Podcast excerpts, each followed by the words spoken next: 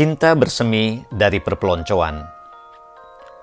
Oh, ini toh yang mau jadi insinyur atau pengen nyari suami insinyur. Suara Wardiasa keras dengan tatapan yang setengah mencemooh pada gadis manis di hadapannya. Hari-hari itu, Wardiasa dan kawan-kawan tingkat tiga jurusan teknik kimia kerap menunjukkan tampang galak. Rupanya mereka tengah memelonco adik-adik kelasnya dalam program semacam orientasi studi dan pengenalan kampus bagi mahasiswa baru. Bentakan dibumbui tampang sok gahar seolah menjadi syarat untuk menunjukkan kehebatan para kakak kelas. Tapi perempuan berkulit hitam manis ini ternyata tidak mempan gertakan. Ia malah menantang dengan wajah kesal. Memangnya cuma kamu yang bisa jadi insinyur? Wardiasa tergagap meski berusaha menutupinya. Baru kali ini ia menghadapi mahasiswi baru yang berani melawan kakak kelas dalam perpeloncoan. Sosoknya lantas menjadi perbincangan panitia perpeloncoan. Ia adalah satu dari hanya lima perempuan di antara hampir 100 mahasiswa baru Fakultas Teknik jurusan Teknik Kimia. Jurusan ini memang identik dengan laki-laki. Hanya segelintir mahasiswi yang mau memilih teknik dan mereka dianggap aneh. Tapi diam-diam, Wardiasa mengagumi keberanian si gadis ayu ini dan ingin mengetahui lebih jauh siapakah gerangan dia. Dari keterangan seorang kawan, terkuaklah sedikit profilnya. Mahasiswi baru itu bernama Endang Sri Rejeki, asal Kebumen, Jawa Tengah. Ia lulusan SMA Negeri Semarang dan kini tinggal di rumah kakaknya di Bausasran, Jogja.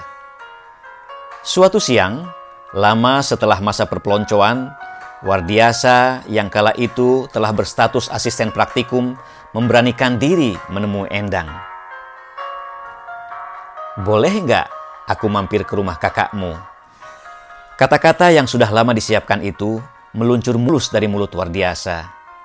Tidak disangka, si gadis yang pernah digalakin ini melirik Wardiasa dan bibirnya pun tersenyum. Boleh. Begitulah hubungan Wardiasa dan Endang bermula. Sejak itu, Wardiasa jadi kerap mampir ke rumah kakak Endang atau jalan bareng ke kampus dan tempat wisata. Awalnya sekedar bercerita tentang pengalaman dan keluarga masing-masing. Kemudian berkembang jadi saling kenal lebih dekat. Lalu tumbuhlah rasa suka. Jalinan cinta mereka sangat bersahaja, tidak seperti kisah Romeo Juliet yang penuh lika-liku dan warna-warni. Baru kali ini Endang berhubungan dengan laki-laki. Sejak SMA, saya hanya belajar.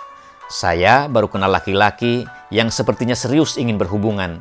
Ia baru kali ini dengan Mas Wardiasa, kata Endang. Perempuan ini memang menjalani hidup yang prihatin. Sejak usia 10 tahun, ia telah ditinggal ayahnya menghadap sang khalik.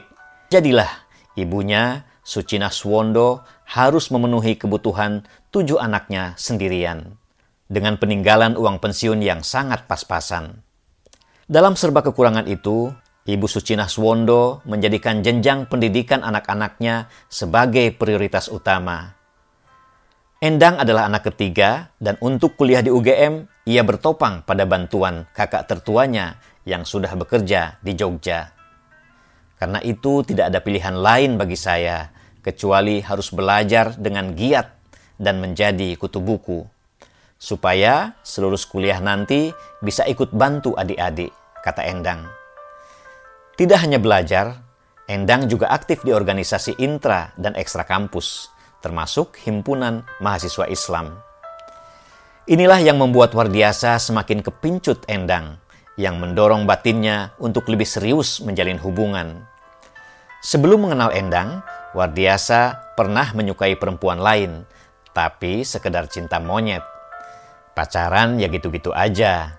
Tapi dengan yang satu ini saya serius, kata Wardiasa, matanya melirik Endang. Begitupun, Wardiasa tidak pernah melontarkan kata cinta dalam arti verbal, apalagi rayuan-rayuan gombal. Namun itu tidak penting bagi Endang. Perhatian-perhatian kecil Wardiasa dan keseriusannya tentang rencana-rencana ke depan untuk mereka berdua jauh lebih indah ketimbang sekedar kata-kata cinta.